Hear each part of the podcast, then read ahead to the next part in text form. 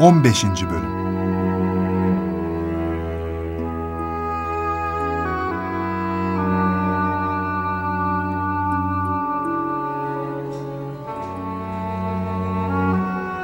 Hakem de bu dünyaya veda eylemiş ve oğlu 2. Abdurrahman hükümdar olmuş. Emir olduğunda 30 yaşındaymış. Siyasi bütünlüğü sağlanmış, iç sıkıntıları büyük ölçüde giderilmiş, hazinesi iyi durumda bir devlet teslim almış 2. Abdurrahman. Yeni bir istikrar dönemi başlamış böylece. Emir olduğu gün kardeşlerini, akrabalarını ve devlet erkanını toplamış ve onlara demiş ki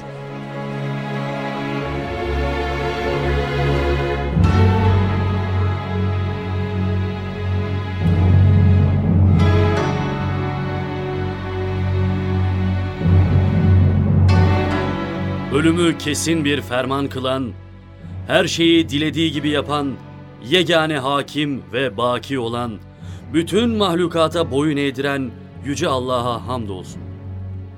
Salat ve selam onun peygamberi Hazreti Muhammed sallallahu aleyhi ve selleme olsun. Emirimizin ölümünden duyduğumuz acı büyük oldu. Allah bizlere sabır versin ve ecir lütfetsin. Biliyorsunuz ki emirimiz sizi bize emanet etti. Biz ona verdiğimiz sözden cayacak değiliz. Size onun vasiyetinde belirttiklerinden daha fazlasını vereceğiz. İnşallah.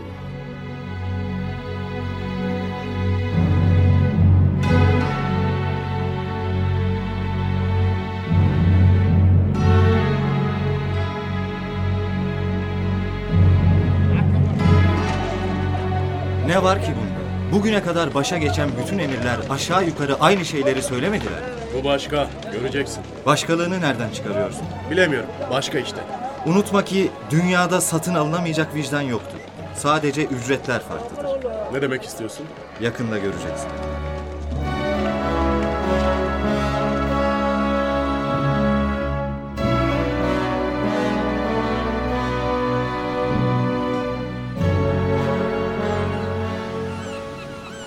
Bir rahatlama olmuştur herhalde. İsyan düşünmeye gerek kalmamıştır.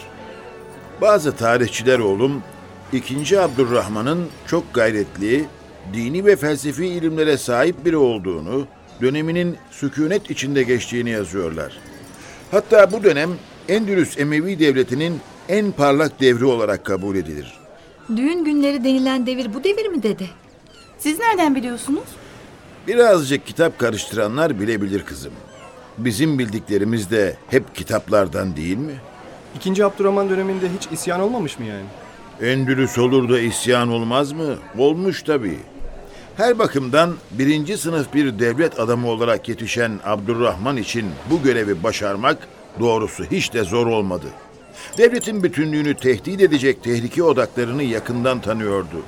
Fukaha ve alimlerle ters düşmedi. Fuka'nın halk üzerindeki etkisi devam ediyormuş demek. Bu dönem siyasi istikrar dönemi olduğu kadar Endülüs medeniyetinin teşekküle başladığı yani idari alanda yeni düzenlemelerin, iktisadi alanda gelişmenin ve kültürel alanda doğudaki birikimlerin Endülüs'e naklinin gerçekleştiği bir dönemdir. İkinci Abdurrahman'ı en çok uğraştıran düşman kim olmuş acaba? Kaşlı Yemenli anlaşmazlığı biraz uğraştırmıştır mesela. Olay bir salkım üzüm bahane edilerek başlamış. Kalpleri kin dolu insanlar fırsatı bulur bulmaz hemen birbirlerine girmişler. Kin tutmak ne kadar kötü bir şey. Lorca şehri yakınlarında Abdurrahman'ın 3000 askeri ölmüş fakat kesin bir sonuç alınamamış. İki yıl sonra çıkan olaylarda Yemenliler Kayslılara üstün gelmiş. İkinci Abdurrahman'ın askerleri bu Yemenlilerle karşılaşmış. Yine netice alınamamış. Ancak 829 yılında Yemenliler kuşatma altında bulundukları kalelerden çıkarak teslim olmuş. Böylece iki kabile arasındaki düşmanlık sona erebilmiş. Çok şükür. Aa mesela Vikingler biraz uğraştırmışlar. Vikingler mi dediniz? Evet evet Vikingler. Yani Normandiyalılar. Bazı batılı tarihçiler bu insanlara Vikingler adını vermişler. Vikingler yabancı kaynaklarda sayfalarca anlatılır.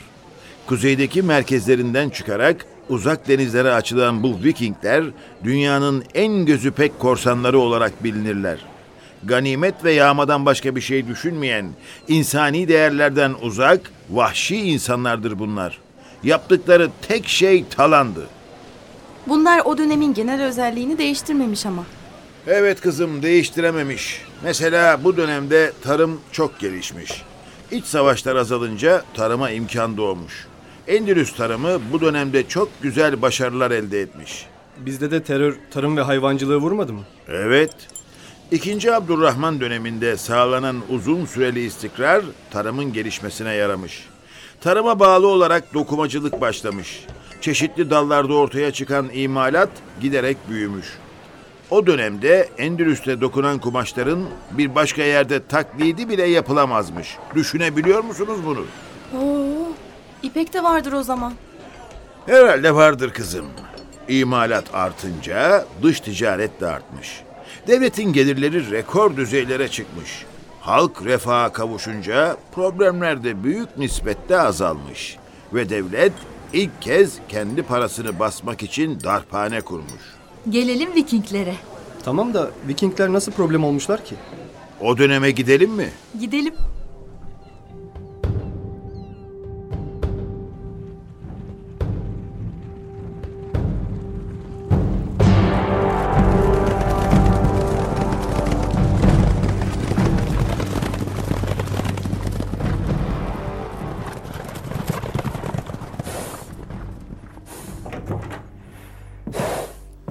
Nedir? Ne var? Bu telaş da ne? Sormayın, çok kötü.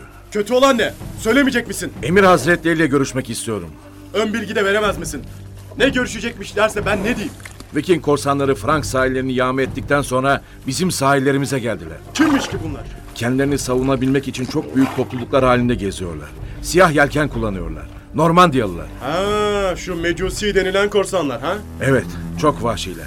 Hiçbir insani değer tanımıyorlar. Lizbon'a saldırmışlar. Şehri yağma etmişler. Valinin elçisi ancak bana ulaşabildi. Hemen tedbir alınması lazım. Hemen. Ben efendimize haber vereyim.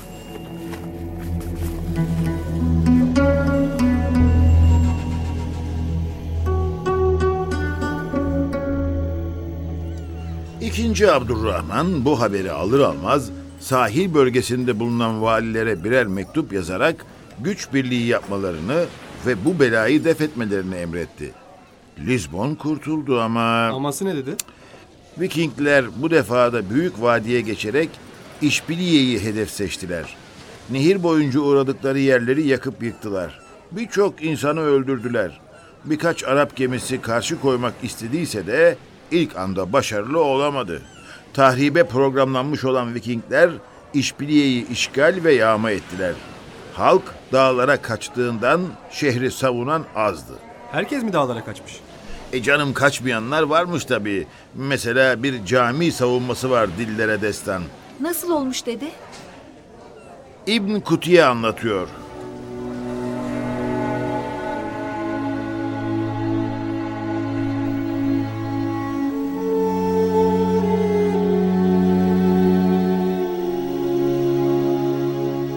İşgalciler oklarını ateşleyip ateşleyip caminin damına atıyorlardı. Damın bu oklarla yanan kısımları çöküyordu. Camiyi yakamayacaklarını anlayınca içeri girmek istediler. Fakat mihrap tarafından yukarı çıkan bir genç korsanları içeriye sokmadı. Ancak üç gün süren bir mücadelenin sonunda camiye girebildiler.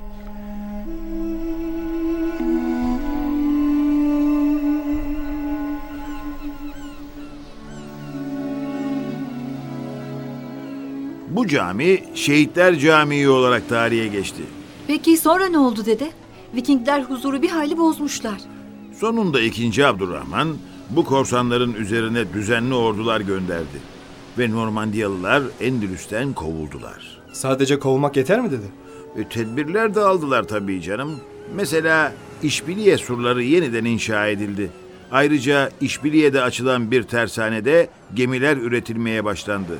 Devletin deniz gücü takviye edildi.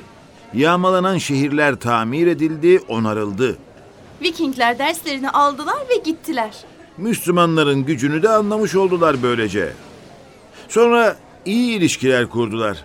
Norman kralı Abdurrahman'a elçiler ve hediyeler göndererek dostluk kurmak istedi. Bu heyet Kurtuba'da en iyi şekilde ağırlandı.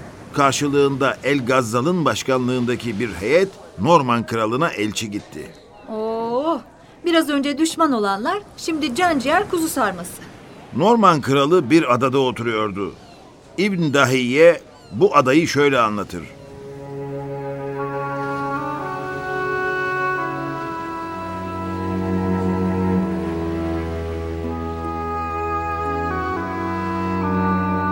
Okyanusta temiz suları, bahçeleri olan, 300 mil genişliğinde büyük bir adadır. Burada pek çok mecusi yaşamaktadır. Adanın etrafında da irili ufaklı pek çok ada bulunmaktadır.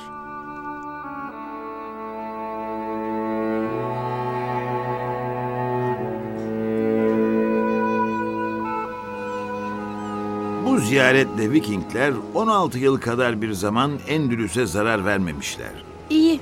16 yıl az bir zaman değil. Kurtuba'da Hristiyan İspanyollar maddi ve sosyal olarak son derece refah içinde yaşıyorlardı. Kendilerine karışan, müdahale eden, zarar veren yoktu. Tam bir hürriyet ortamı içindeydiler. Bu arada İslam'ı merak edenler çeşitli kitapları okumaya başlamışlardı. Dindaşlarının İslam kültürüne gösterdiği alakadan rahatsız olan bazı düşünür ve papazlar İslam'a ve peygamberine hakarete başladılar. Eyvah işi karıştırmak istiyorlar. Kurtuba çarşısında çıkan bir tartışma kadıya intikal eder ve taraflardan Hristiyan olan ağır ithamlarda bulunur. Aynı ithamlar kadı huzurunda da devam edince idamına karar verilir. Ne yapalım yani? Fakat bu idam işi büyütür. Bazı papazlar bunu değerlendirerek Müslümanlara karşı bir isyan hareketini örgütlemeye çalışırlar. Bir anda çılgınca İslam'a ve Hazreti Peygamber'e hakaretler çoğalmaya başlar. İdamlar artınca hakaretler daha da artar. Tam bir kısır döngü işte. Sonucu ne olur dedi? Sonunda yönetim idam işinden vazgeçer ve papazların elindeki kozu alır. Papazlar da bu ateşi daha fazla büyütemezler. Halk arasında bir zıtlaşma olmadan olay önlenmiş olur. Herkes eski huzuruna geri döner.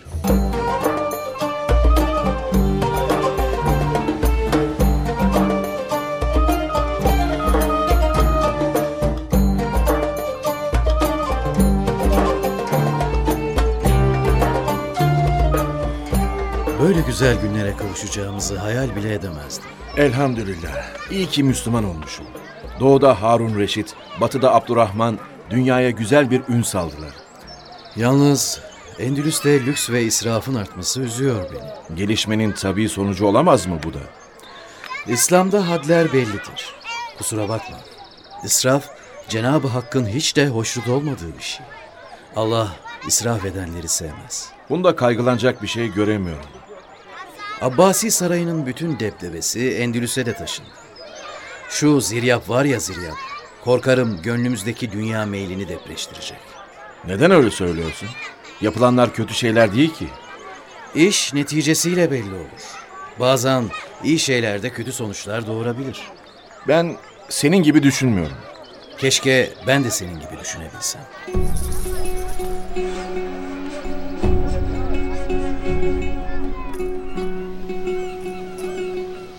Ziryap kim dedi? Ziryap, Abbasi sarayından Endülüs'e gelmiş bir musiki üstadı. Abbas Sarayı'ndan mı gelmiş? Evet, Neden? Abbasi halifesi Harun Reşit'in yakın alakasına mazhar olunca onu çekemeyen hocası bu işin yürümeyeceğini ve Ziryap'ın Bağdat'ı terk etmesini söyler. Allah Allah. Tuhaf.